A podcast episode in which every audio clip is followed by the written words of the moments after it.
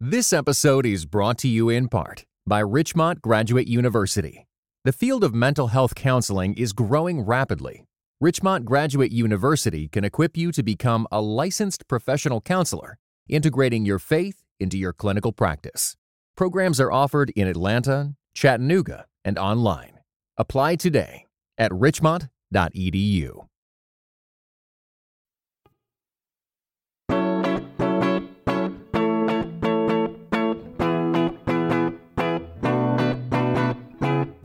You're listening to Seeing and Believing, a film and television podcast that searches for the sacred on screen. I'm Kevin McLenithan. And I'm Sarah Welch Larson. And Kevin, it's time for you to roll for initiative. All right, here we go. Ha ha! Rolled a natural 20. I think that's going to give you a very good film review as we are talking about this week's new release. Listeners, we are going to be discussing Dungeons and Dragons Honor Among Thieves. Yeah, we're going to let our RPG loving freak flags fly there in the first segment. We're also going to offer a good old dose of old school adventure with our watch list pick, where we're going to be talking about 1998's The Mask of Zorro. Sounds like we've got a lot of swords ahead of us. So, Kevin, on guard on this episode, episode 376 of Seeing and Believing. Truth be told, we helped the wrong person steal the wrong thing. We didn't mean to unleash the greatest evil the world has ever known. But we're gonna fix it. So how do we pull that off? Uh. Figure it out over a drink? Probably best. We're here on episode 376 of Seeing and Believing, and I'm excited about this episode for a couple of reasons, Sarah. One of which being that, just like our Lord of the Rings episode that we recorded last fall, this is a rare opportunity for you and I both to let our nerd flags fly, as if people couldn't already tell from that uh, intro that we just had. yeah, I have um, a sword of plus three nerdery, and I am ready to use it on this review. I'm I'm going to pull all of my movie opinions out of my bag of holding right here. Uh, it's good thing that it's infinite space because I got a lot of them, and we're going to bring that to bear on our discussion of the new Dungeons and Dragons movie. So this is titled Dungeons and Dragons: Honor Among Thieves.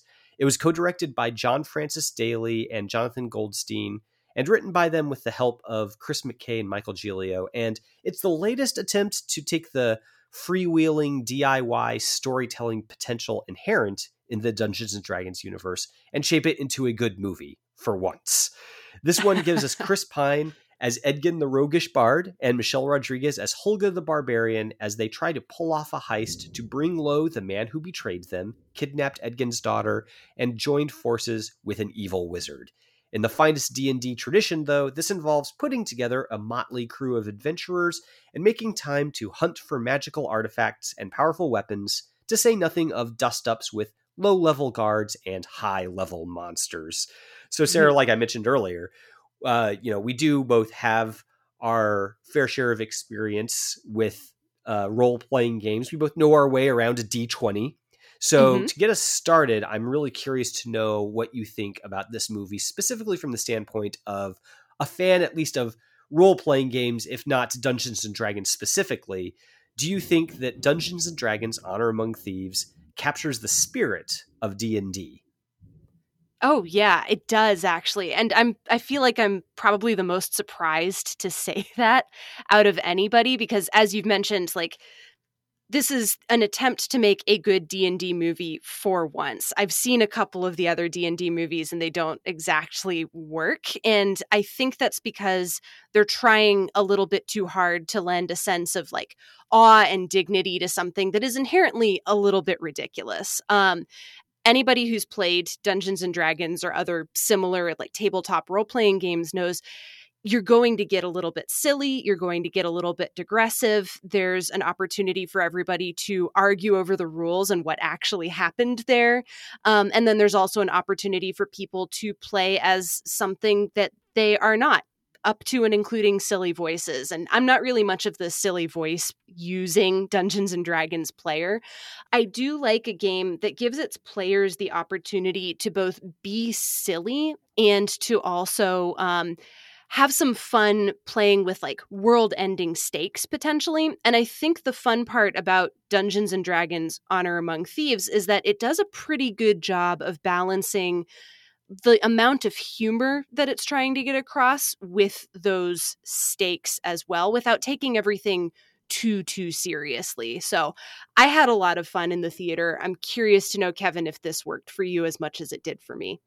I had a I had a lot of fun with this movie too, and I think that one of the things that attracts me about tabletop role playing games is the the way that it permits a group of people to build a story together and specifically the experience that that gives you of having just the sense of discovery that you're all kind of discovering a story mm. together and you're making it up as you go and that leads you into some pretty ridiculous places sometimes and there yes. are you know subplots that might get dropped as the you know the the group gets interested in other things or there there might be some leaps of logic that don't quite make sense to anybody except your dungeon master but mm-hmm. i mean that's kind of the charm of it and i think honor among thieves gets that i had a strong hit of of hey it's me when there's a scene where the party is you know they they're trying to cross a bridge the bridge crumbles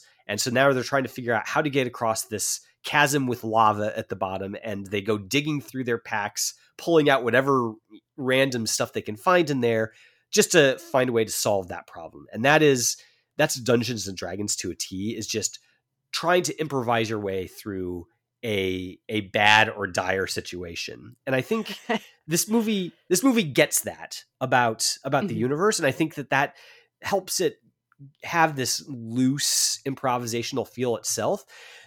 In you know to be fair i don't know that that entirely leads to a a story that feels fully cohesive as you know as, as drama necessarily but i do think that it's going to please the the fans who are going to go see it and that's kind of the main reason that a lot of people are going to be seeing this and i think those who go into this not really having any sort of relationship to d&d are still going to have a good time with it uh, largely due to you know the cast just makes it go down smooth and uh, I, I, think that's a testament to the the performances and and the easygoing direction of it all yeah, yeah. And I think I mentioned the balance between humor and, you know, world threatening stakes. But I think another um, thing that this movie does pretty well is it's able to balance the level of combat versus the level of puzzle solving. So, um, D&D players will know what I'm talking about. For those who don't play d&d um, there are a couple of different play styles and some of them involve just fighting your way through everything you meet and then another play style is characters who will try to um, solve a problem or solve a puzzle without resorting to violence. And I feel like this movie does a really good job of mixing it up a little bit. Every single scene, there's something that our band of intrepid heroes must figure out. There's an obstacle that they've got to get over, there's a puzzle that they have to solve.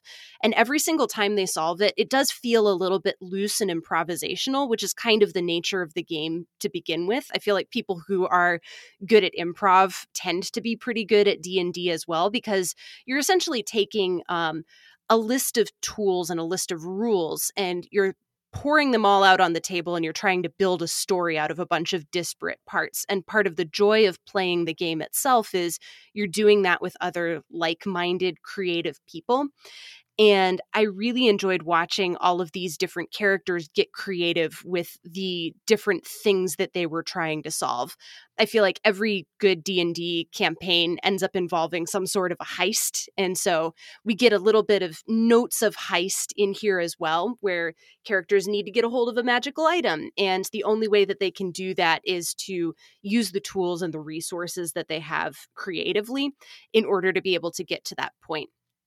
At the same time, I'm, I mean, I think this is something that is satisfying for me as someone who enjoys playing Dungeons and Dragons. But at the same time, it feels as though this movie is full of references to the game without feeling the need to explain every single one of those references or even name them. So, one of the joys of watching the film was seeing characters do something and recognizing like oh that's a spell that i would have used if i were playing the game at this moment but the movie doesn't really comment on it it doesn't really feel the need to linger on it i kept thinking in my head almost back to um, Steven Spielberg's Ready Player One and how that movie was just so referential and felt the need to draw attention to every single one of the references and Easter eggs that it was laying out for its audience. Because um, the point of that movie is that you have to be able to collect all of those references. And the more of them you know, the more that you're going to get out of it. Here, I think.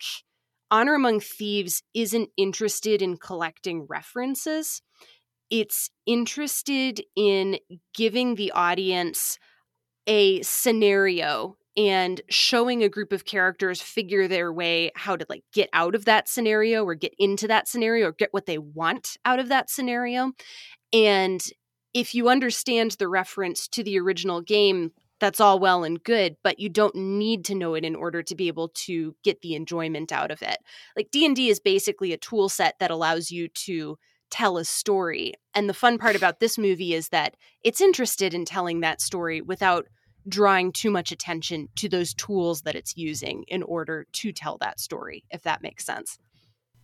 Yeah, that uh, comparison to Ready Player One isn't one that occurred to me while watching this movie, but I think it is a, a very apt one because Ready Player One, um, both the book and the movie, kind of struck me as an exercise in, in reference getting and mm-hmm. your enjoyment goes up with the number of references that you are excited about understanding. And uh, this movie there are a lot of references that if you aren't well versed in d&d lore you won't understand. There's you know allusions to tensions between humans and tieflings there's certain creatures that we kind of just barely get a glimpse of and never come up again there's all sorts of things that are hinted at, but at least for me, you know, I don't know that I got every single one of those references, but it didn't really matter so much. I, I, felt like rather than constraining the entire universe to a list of references that you either understand or you don't, it kind of gave you this universe and there are little Easter eggs that if you are a super fan, you can pick out and enjoy. But if you're not a super fan, it's more giving you the sense of possibility that there are these other things that you didn't quite get, but form part of a larger picture that you may or may not be interested in exploring further. And I think that's kind of the difference between uh, Honor Among Thieves and a reference fest like Ready Player One, where the the storytelling mechanics in Honor Among Thieves are solid enough that even if you aren't the sort of the reference getting sort, you can still have a good time with it. And I, I think that that's just that that's part of its charm even though it is like you said seat of your pants storytelling it does mm-hmm. feel like you you can have a good time with it regardless of whether you're fully bought into that mode of storytelling yeah, and it's interesting, and i will be curious to know your thoughts about this as as a fellow person who enjoys role playing games.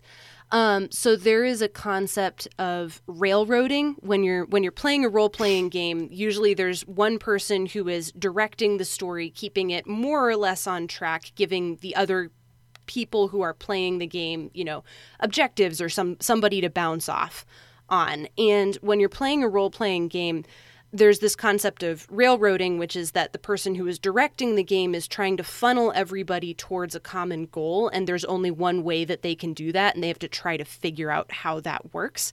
It feels like it's a, f- a mode of storytelling that's very much on tracks. It's not very fun to play because the point of these kinds of games is to go exploring and for everybody to build a story together. And so I think that this movie does a good job of capturing that sense of possibility.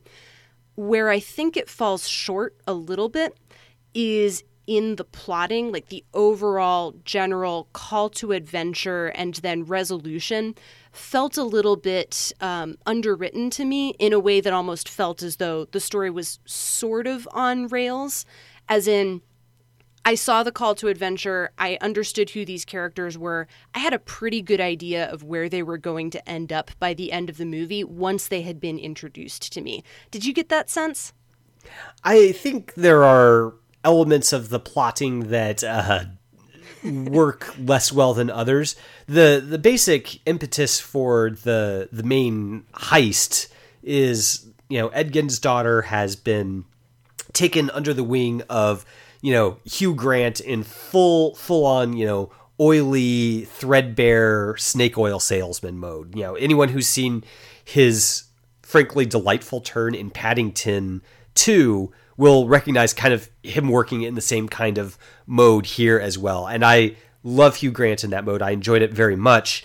Uh, the the sort the sort of specifics of that plot, which do revolve around Edgin's daughter and her not trusting him, and kind of this this family dynamic that they have, is not the most interesting. It, it feels a little bit rote, um, mm-hmm. which given that so much of the other plot points in the movie are very colorful and very strange. Uh, you know, th- those parts did feel a little bit like a letdown. But I do think there are some other little bits of business that the film lets itself get into that I thought worked really well, frankly, better than they had to. And a lot of that is again going back to the the loose storytelling feel. I'm thinking specifically of a short scene where Holga kind of has to go back to uh, her old life before she and Edgin got betrayed and sort of get some closure with uh, an old flame of hers. It's a it's a very fun scene for a lot of reasons. I'm not going to give away some surprise casting for that scene, mm-hmm. but the the nice thing about it is that it it doesn't just kind of take us off on a rabbit trail that's actually kind of interesting and makes Holga a more well-rounded character, but it's also just kind of it, it gives her it gives Michelle Rodriguez some notes to play that the movie didn't have to get her to play. You know, you can easily imagine a movie like this that's just so focused on fan service that it's just kind of like, okay, we got the barbarian, we'll g- give her a bunch of fight scenes. We've got the bard, we'll give him a bunch of, you know, roguish scenes. Uh, we've got the, you know, a sorcerer, we'll give him a bunch of magic using scenes, and that's the point. Kind of reducing the characters more to their roles in the party, which, to be fair, that is also kind of a time time honored uh, D and D tradition. Sometimes is kind of just seeing yourself as having a job in the party. Mm-hmm. Where I mm-hmm. think Honor Among Thieves kind of goes above and beyond is it doesn't think of them as just role fillers in a party. It thinks of it, it tries to conceive of them as fully fleshed out characters. Some of the ways that goes about fleshing them out are less successful than others, though. I, I would agree with you there.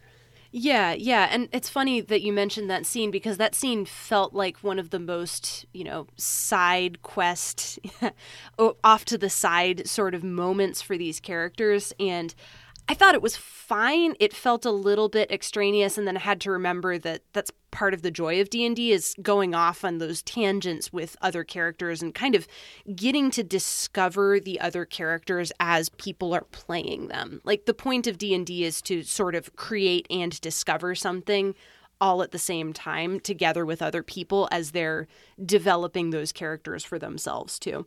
Yeah, uh, maybe we can uh, take this opportunity to talk about some of those performances of these characters because you know I, I don't think we've made any secret that you and I are pretty big fans of Chris Pine even though we didn't much care for Don't Worry Darling. We both liked him in that film uh, we've liked mm-hmm. him in other roles as well.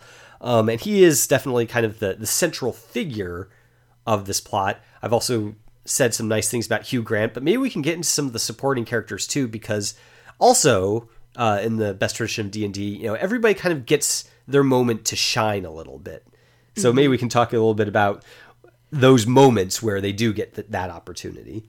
Yeah, so I mean, for me the the central two characters, the kind of the two driving characters at the at the center of the action are Chris Pine as Edgin and Michelle Rodriguez as Holga. I actually thought these two had pretty solid, like friendly chemistry with each other, which was enjoyable to watch the two of them kind of bounce off each other because they're playing two very different characters he's kind of a bard, she is definitely a barbarian, and the way that they kind of bounce off each other made for some fun and interesting, you know, contrasts between the two of them. They each get their chance to to shine. Him as being sort of the I don't know, comedic Chris Pine type of character that he sort of shot to fame with um, as he was playing uh, James T. Kirk in the Star Trek reboot movies. And it was really nice to see him back in that mode again. A little bit more comedic, a little bit more um, kind of undercutting himself a little bit. And also, um, fun to watch Michelle Rodriguez have fun with the role as well. I know her best from Lost and from the Fast and Furious movies. And for both of those characters, she's just kind of playing sort of one note heavies or one note toughs. And here, she's definitely playing a brawler, but she's given the opportunity to kind of bring a little bit more of that comedic tone to the forefront here as well. And that bounces off Chris Pine's character in some fun and interesting ways too. I, I want to give a shout out to uh, Regé-Jean Page uh, mm. also as a uh, for his supporting role as uh, basically a lawful good character. You know, kind of the the sort of straight arrow that is of course going to chafe against our band of of rogues and thieves, but mm-hmm. who also is just so unabashedly heroic that you can't help but like him as well. I, I really liked how Page was able to thread that needle where he is kind of this, you know, this oblivious do-gooder, but he's also just he, he's both awesome and funny and and annoying it all at once. And I think that it's not easy to sort of play that sort of very white bread kind of character with such uh, such aplomb, and, and I really enjoyed him in this as well. And the fun of that character is that the movie plays him completely straight as well. It doesn't feel like there's too much winking or nodding, at least from him. Like, there's absolutely not an ironic bone in this character's body. He is completely going to follow everything by the rule book and that's going to irritate the other characters around him. But that's just who he is as a character, which I had a lot of fun watching too. Yeah, I, I think it's safe to say that we both had a lot of fun watching this movie, and I'm curious to know any of our listeners out there who have had a chance to catch up with this movie over the weekend, what they thought of it as well. Uh, listeners, if you've had a chance to see Dungeons and Dragons Honor Among Thieves, and you also want to let your nerd flag fly a little bit, we're of course all about that. You can tweet us at Pod on Twitter, email us at seeingandbelievingcapc at gmail.com, or visit us over on Letterboxd at seebelievepod.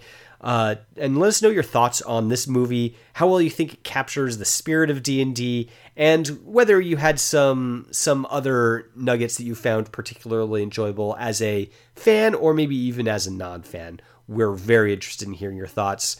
But we are going to sort of back off a little bit from the noodle armed nerdery of this entire segment and get into some more like good old fashioned swashbuckling with our watch list review of The Mask of Zorro coming up in a bit. So now we're going to get into the conversation, which Kevin is usually the part of the show where we hear back from listeners who have sent in their thoughts about the movies that we've reviewed or the other topics that we've discussed on the podcast. This week we didn't actually have any feedback, but that's okay because I had another conversation with somebody else who is also involved with the making of Seeing and Believing. I spoke to our producer Jonathan Clausen about the movie Rocky, which is going to be going up on our Patreon feed shortly shortly if it isn't already out there when this podcast drops. I'm I'm really excited to listen to that episode when it finally does go up. Jonathan is a returning co-host for our Patreon only feed. He recently or not so recently, I guess it was longer ago than I thought, but uh, it seems like yesterday that uh, he and I had the chance to sit down and talk about Marvel's Eternals for the mm-hmm. for our Patreon subscribers, and I'm really curious to listen to your look back at Rocky and see and find out, you know, were there fisticuffs? Was it did it end in in hugs? I, I'm very curious to know. We were pretty simpatico, I think, although you'll have to listen to the episode to see where we landed on Rocky. Neither of us had seen it before this month, so this was kind of a new to us watch. And uh, we were both curious about it coming out of our review of Creed 3, which we reviewed here on the podcast just a couple of weeks ago. Um, but listeners, if you support our Patreon at any level, you too can listen to that episode and find out whether or not Jonathan and I came down positive on Rocky or if we want to go in for another round with him um, some other time. Yeah, and for any listeners who aren't patrons but thinks that that sounds pretty great, it's not too late for you. You can always become a patron uh, of Seeing and Believing. You go to patreon.com forward slash seeing underscore believing underscore podcast and become a, a uh, patron at any level. That'll get you access to these Patreon only episodes that we've just been talking about. Uh, there's some pretty popular tiers, but for as little as $5 a month, you can get in on that action and hear Sarah and Jonathan get into the ring and spar a little bit. Should be a good time. So now we're going to go into the watch list, which is the part of the show where one host picks a movie that the other host has not yet seen, and we watch it, and then we come back and we discuss it right here. So, Kevin, to pair with Dungeons and Dragons Honor Among Thieves, I think you were thinking action on the brain, so you chose 1998's The Mask of Zorro, directed by Martin Campbell. Don Diego de la Vega, played by Anthony Hopkins, is a nobleman who fights against injustice under the alias Zorro, dressed in black and wearing a mask. And just when he's about ready to hang up his sword for the final time, Zorro is outfoxed by his enemy, a corrupt governor named Rafael Montero, played by Stuart Wilson. After 20 years of imprisonment, Zorro manages to escape and he's too old to play the hero anymore, so he takes on a protege, Alejandro Murrieta, played by Antonio Banderas. Murrieta must learn swordplay, spycraft, and some sort of state intrigue if he is to help Diego de la Vega take down his old nemesis and earn the right to wear the mask of Zorro. So, Kevin, I'm curious to know um, this is a movie that uh, I know that you like quite a bit, and I'm curious to know what about this movie kind of fulfills your need for adventure. Yeah, well, I think you know when when I saw that we are going to be talking about Dungeons and Dragons, I was thinking about you know what to pair with it. I was just thinking about going on an adventure. That's sort of what D and D is all about, and I feel like it's sort of an art that big budget blockbusters these days aren't as good at giving us, or at least they they aren't good at giving me the kind of adventure that I kind of enjoy uh, in in an old school way. I think about you know Raiders of the Lost Ark or you know the the old swashbucklers of the of the 30s and 40s and this movie I think encapsulates just what I like about just a good solid adventure story where it's not complex. Um, it's it's wears its heart on its sleeve. It's not really trying to be Ibsen but I think there's something truly satisfying about watching a caped hero just save the day without the help of superpowers or computer generated uh, physics or anything mm. other than his own ath- his or her own athleticism and uh, roguish charm, I guess. And it also turned out to be the 25th anniversary of the Mask of Zorro, so it seemed like time. So I'm I'm really glad that we got a chance to talk about it, and uh, I'm curious to know: Do you think that it was worth catching up with after a quarter century? Oh yeah, it definitely was. Um, I sat down to watch this movie and had a smile on my face for most of the runtime. I don't know what I fully expected um, other than you know swashbuckling adventures and Antonio Banderas, who I will watch in just about anything, but he is just so charming here. I think for me, the revelation was just the movie's willingness to take its time with these characters and to frame them in interesting ways. And this feels like a throwback, partly because it is a fairly simple tale of, you know, black hats versus white hats um, fighting each other over justice or injustice. Like there's there is a strong theme of revenge and then also justice for the people who are being oppressed by the noblemen in this story. Um, but there's also a good sense of framing and artistry just in the way that the images are framed. It's very basic. It doesn't, like you said, this isn't Ibsen. This isn't necessarily like a Tarkovsky movie, and it doesn't need to be because what it's trying to do is just kind of push on those buttons that say like yes i would like to go on an adventure with these characters and they're all very larger than life and the movie frames them as such um, there's a lot of very straightforward framing where everybody's just in the right in the middle of the camera um, I think there were a couple of moments where they they're basically looking down the barrel of the camera, but they look larger than life, and they look like they're having fun while they're doing it, even though they're struggling for survival in some cases. Like, this is a world that I liked spending time in and that I think I would have liked to be in. So I was happy to have kind of that window on a sense of adventure that really did feel like something that was tactile and that I could actually like reach out and feel and touch. I, I really enjoyed that experience. I'm really glad that you you liked that. And I think that tactility is part of its charm and and the tactility is interesting because it, it's it's got a texture that feels very old school, just in the way that Martin Campbell uh, just conceives and realizes some of these sequences on screen. So the very first sequence we get, it's you know it's uh, uh, Zorro's last exploit, or at least Anthony Hopkins' Zorro's last exploit, where he's you know going to save uh, some innocent people from a firing squad. You know he he does lots of daring do as as you would expect. There's there's sword play. There's you know rushing about on on horses, and at the end of it all, uh, he he jumps on his faithful steed and he he rides to the top of a wall, and of course he he, he rears back on on the steed's hind legs, waves his sword in the air in front of a sunset, and then he rides off camera. And the way that Campbell shoots all of that, it feels like it, it's on a sound stage almost. Like it it, mm-hmm. it feels very much like an intentional callback to the days when an adventure film like this would be shot on a soundstage. It wouldn't be shot on location. There would be sets, and the artificiality, I guess, is part of the charm and gives it all kind of the sense of play.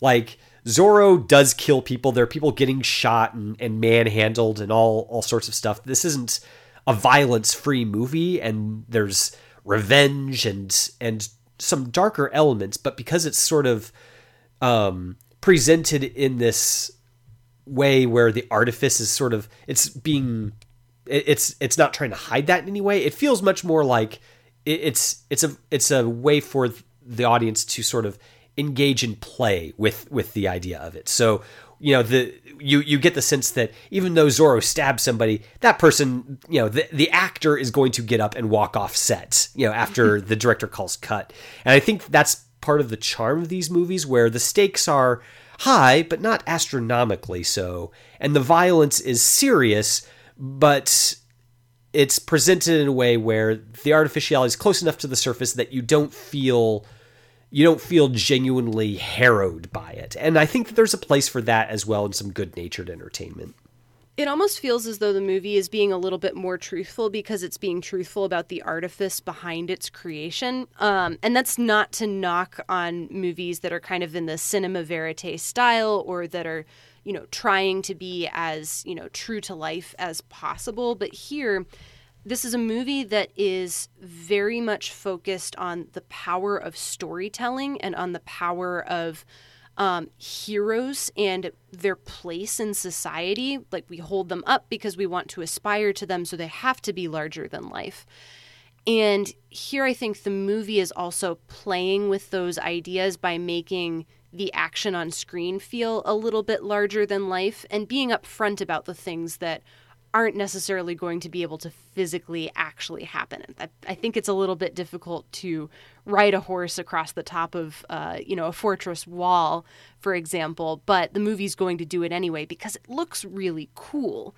And because this is a movie about how we should you know, look up to people who are figures for justice in the face of injustice. Uh, Zorro is somebody who um, is basically like justice dressed in black and defying the authorities. And I think just the aesthetics of that and the way that that looks on screen, it really makes that daring do feel more important and more vital because Zorro is so much larger than life. Both versions of him, the version of him that we get as the you know the the younger Anthony Hopkins character, and then uh, the younger character who is learning to fill that place and take up that mask in the form of Alejandro Murrieta, played by Antonio Banderas.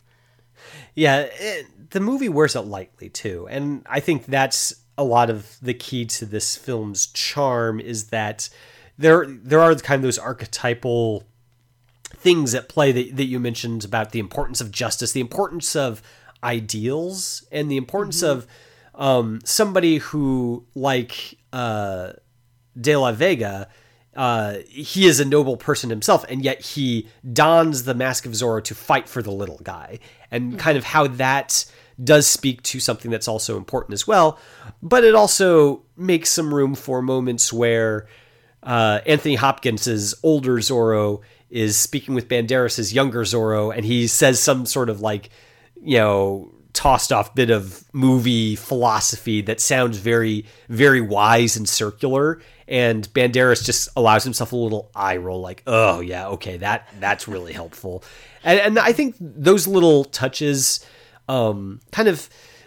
Uh, ground it in something where it is it's a it's a fun adventure. It deals with with important themes and, and things that ca- can and should be taken seriously, but it takes them seriously only up to the point where uh, it it can make sure that we aren't just completely blowing it all off, that we can become invested in the story without becoming overwhelmed by the moral questions of the justifications for revenge or some of these naughtier things that in a movie that was more interested in being like a very serious minded drama, it would have to deal with. But because it's a swashbuckler, it doesn't have to, and the audience can just enjoy it for what it is. And I think there's I, I think there's a place for that as well. And uh, yeah, I, I, I just I enjoy sitting down with this movie from time to time, just sort of reveling in that too. Yeah. Uh, well, and the character of Zorro has his roots in Pulp Fiction from not Pulp Fiction Quentin Tarantino, but like the original Pulp Fiction from the early 1900s as well. And so I think that um, to treat that character too seriously would almost be a betrayal of the character's roots. But the film does a good job, I think, of giving him a sense of interiority and thoughtfulness. Like the older Zorro, Anthony Hopkins' Zorro, has had a lot taken away from him, and we feel the weight of that loss, um, especially as he's coming to terms with um, the things that he has to do in order to be able to avenge that loss and then also to enact justice on the people who are oppressing everybody else around him.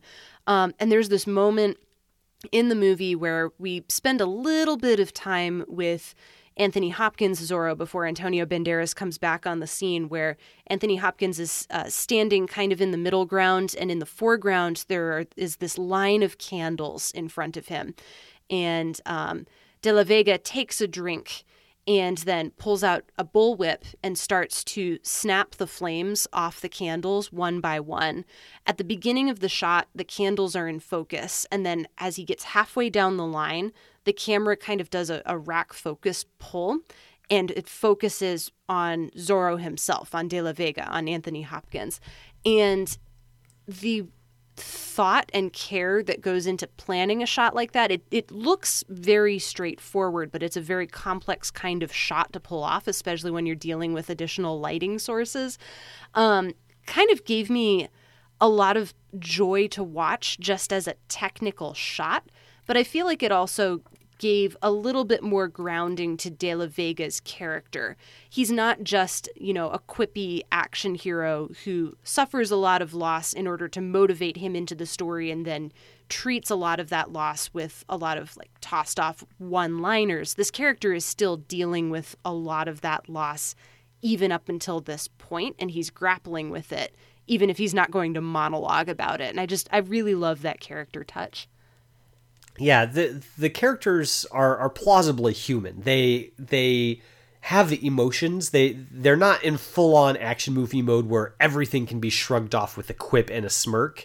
Um, they are affected by the the wounds of their past in ways that don't feel um, skin deep. They feel like they go deeper, and I think that's a credit to the the performances by Hopkins and Banderas especially, but also even in the villains, like Stuart Wilson, I think brings a lot of depth to the you know the main heavy Rafael Montero is this guy who is you know bad enough to round up a you know hundreds of slave labor to you know see his villainous plan enacted and then to coldly try to murder them all. But he's mm-hmm. also human enough to you you really feel that he does desire to love uh, De La Vega's daughter as his own. That he does feel an attachment to that that goes beyond just his villainy. And I think that that extends to so many of these characters where you know they they are you know broad because they are pulp fiction heroes and villains but they have recognizable touches in the performances that go a long way towards making them feel like flesh and blood people. And I think that's borne out in the way that Campbell directs the stunt and action sequences as well. There's not really any sort of Jedi sword play. There's nobody doing anything crazy. It's all plausibly stuff that somebody could do as a human being. And that invests, I think, even the action sequences with a lot of stakes because Zorro's just a guy. You know, he can be outnumbered. He can have things go wrong. He can't stop every sword thrust except by his his wits and uh, his improvisation. And I think that that's something that maybe isn't as uh, as much in vogue now with sort of the hyper polished John Wick style action where everything is very intricate and fun to watch, but it also never really feels like John Wick is really, you know, going to seriously have something bad happen to him. he had to get that John Wick dig in there. Yeah, I, I, don't know. That's my John Wick skeptic coming out. Yeah. fair enough. He does get dropped off a lot of buildings, to be fair, and uh, he gets up and keeps on trucking. And I get the sense that the characters in Mask of Zorro can take a hit, but it's going to have much more serious consequences for them, which I also appreciate because it does kind of lend a level of, if not realism, at the very least verisimilitude. Um, you mentioned her very briefly, but I kind of want to talk about De La Vega's daughter, Elena, played by Catherine Zeta Jones here. Um, because I think that this character could have been handled any number of ways, and most of them quite poorly. And where I think the script does her justice is it gives her a little bit more agency than just being a damsel in distress who's been locked up and has had her whole life essentially be a lie. Um, so I'm curious to know what you think about her as a character.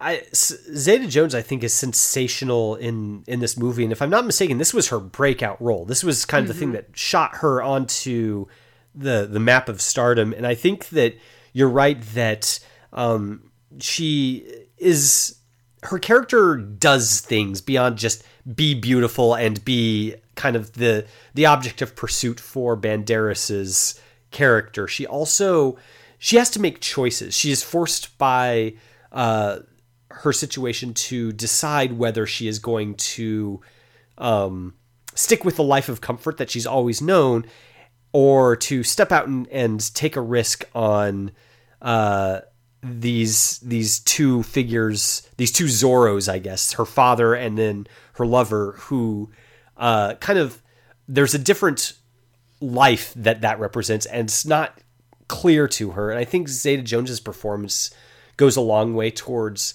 letting that play out. I don't know that it's the most deeply writ- written character, but I think no. the way that yeah. she's played, um, she feels like she has a lot of a lot of fire to her, and I think that you know that that's something that the script tells us, but only Zeta Jones could have actually given that to us, and so that's real credit to her performance. Mm-hmm. Yeah, and she's also, um, I think she gets to take part in one of the more exciting fight scenes within this movie as well. Um, so I guess for mm-hmm. just to back up a little bit for those who have not seen this movie, Elena is De La Vega's daughter, but she was kidnapped from him in infancy and raised by his rival.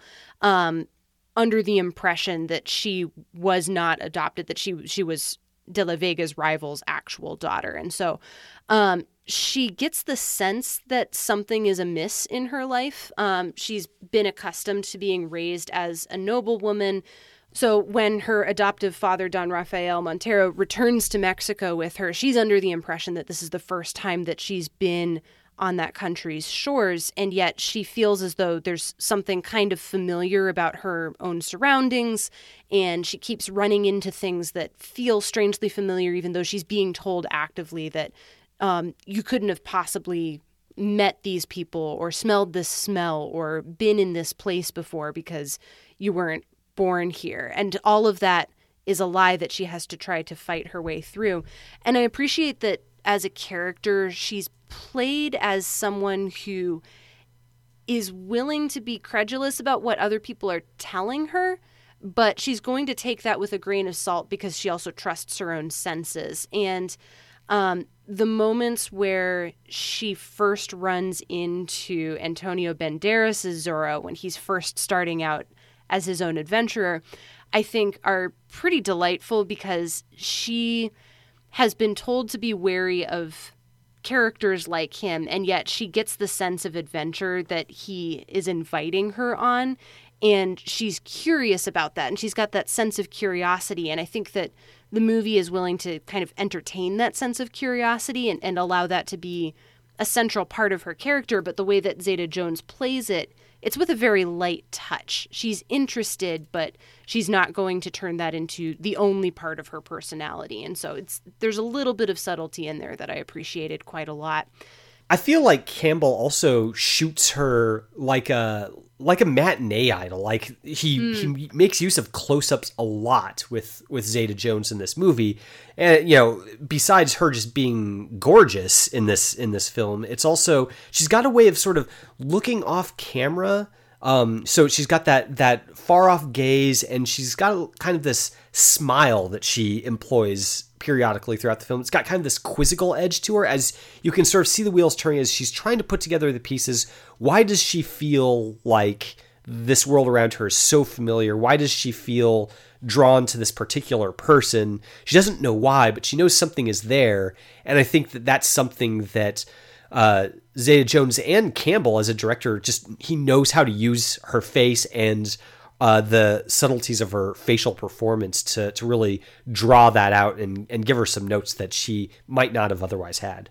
She's in soft focus for a lot of that too. Like it's a noticeable softer focus, like a matinee idol would have been shot at the same time as well. She's also uh, a fighter, which I appreciated as well.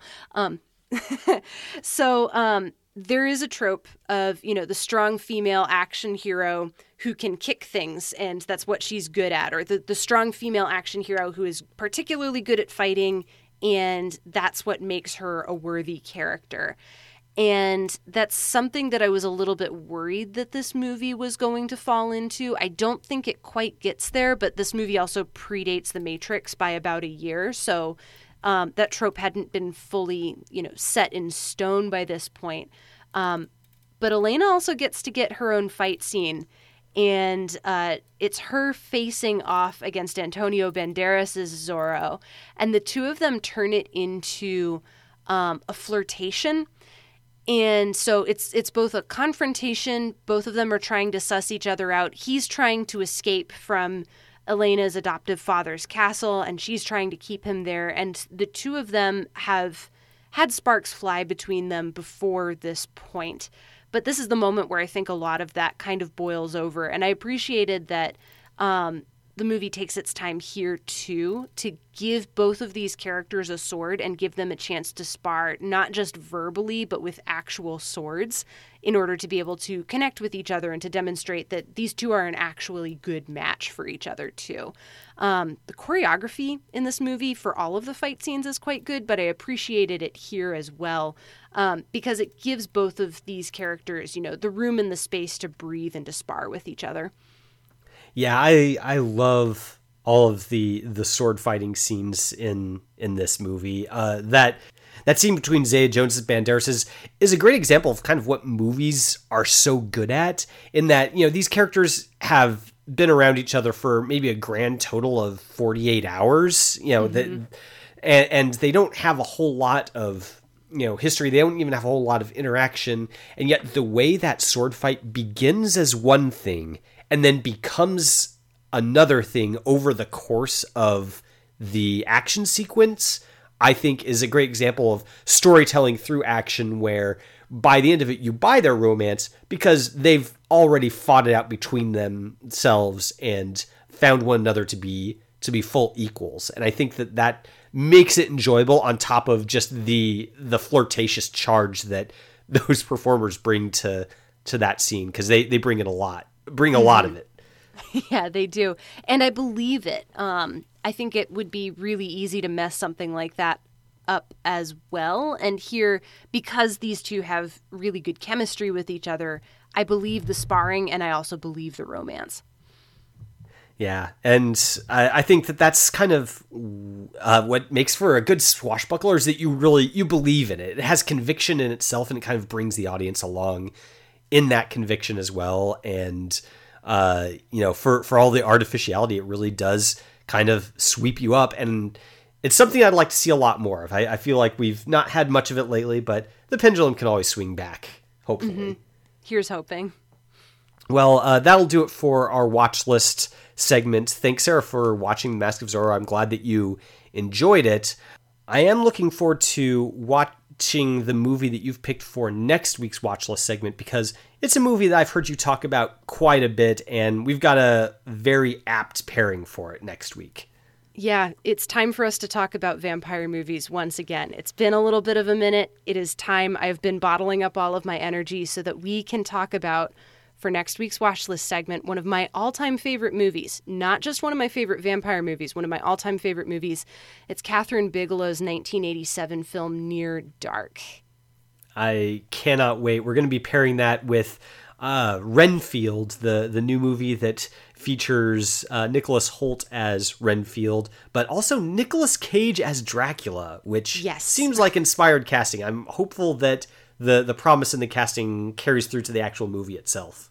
Yeah, I'm really hoping for it. That one looks like it's going to be a little bit more comedic in tone, which will hopefully be a solid balance for Near Dark, which is a little bit admittedly on the grimmer side, but I'm willing to forgive it that because it also has pretty stellar casting, including Bill Paxton as one of the most terrifying vampires ever to grace the silver screen. Near Dark is a little bit difficult to find. It was actually on streaming last month and then just dropped off streaming. So if you have access to a library, I would recommend seeing if you can get a hold of it on disc. Um, and hopefully it'll be back on streaming. It tends to bounce on and off every couple of months. So keep an eye out there. And if you follow me on Twitter, I usually tend to yell about when Near Dark is available for more people to watch because I want everybody to watch this movie. Well, you you heard it here, folks. Follow Sarah for all of your near dark hollering needs. She's your source for that, and I'm I'm looking forward to catching up with this one for sure. Especially knowing that it's not just a great vampire movie, but according to you, one of the great movies. Period. So can't mm-hmm. wait to mm-hmm. dig into it. But that'll do it for this week's episode. Thanks so much, listeners, for tuning in. Seeing and Believing is brought to you by the Christ and Pop Culture Podcast Network. Our producer is Jonathan Clausen, who every week helps us to search for the sacred on screen. I'm your host, Kevin McLenithan. I'm your co host, Sarah Welch Larson. And we'll see you next week on Seeing and Believing. This episode is brought to you in part by the Beyond Ordinary Women Ministries podcast. Do you want to grow in your influence? Bow's episodes feature tips for leaders of any kind, from mentoring one woman to leading a ministry. Browse Bow's podcast at beyondordinarywomen.org.